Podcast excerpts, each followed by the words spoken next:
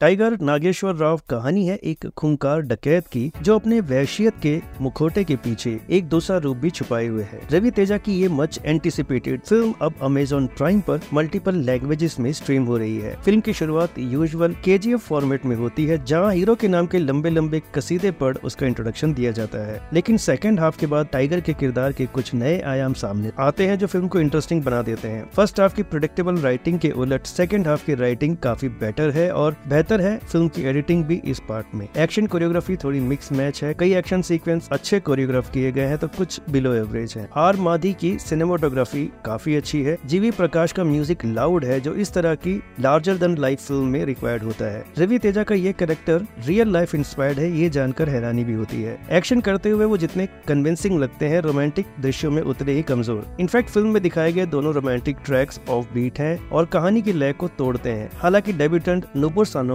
अच्छी दिखी है और गायत्री भारद्वाज हर बार की तरह ब्यूटीफुल। जिसुसेन गुप्ता को साउथ मूवीज में बढ़िया रोल्स मिल रहे हैं आजकल। अनुपम खेर, रेनू देसाई और मुरली शर्मा अच्छे दिखे हैं सपोर्टिंग रोल्स में। वामसी निर्देशित टाइगर नागेश्वर राव कुछ हाई पॉइंट स्कोर करती है पर ओवरऑल डिजायर्ड सेटिस्फेक्शन नहीं दे पाती। फिल्म की बात की रेटिंग टाइगर नागेश्वर राव को रहेगी समवेयर बिटवीन 2.5 to 3।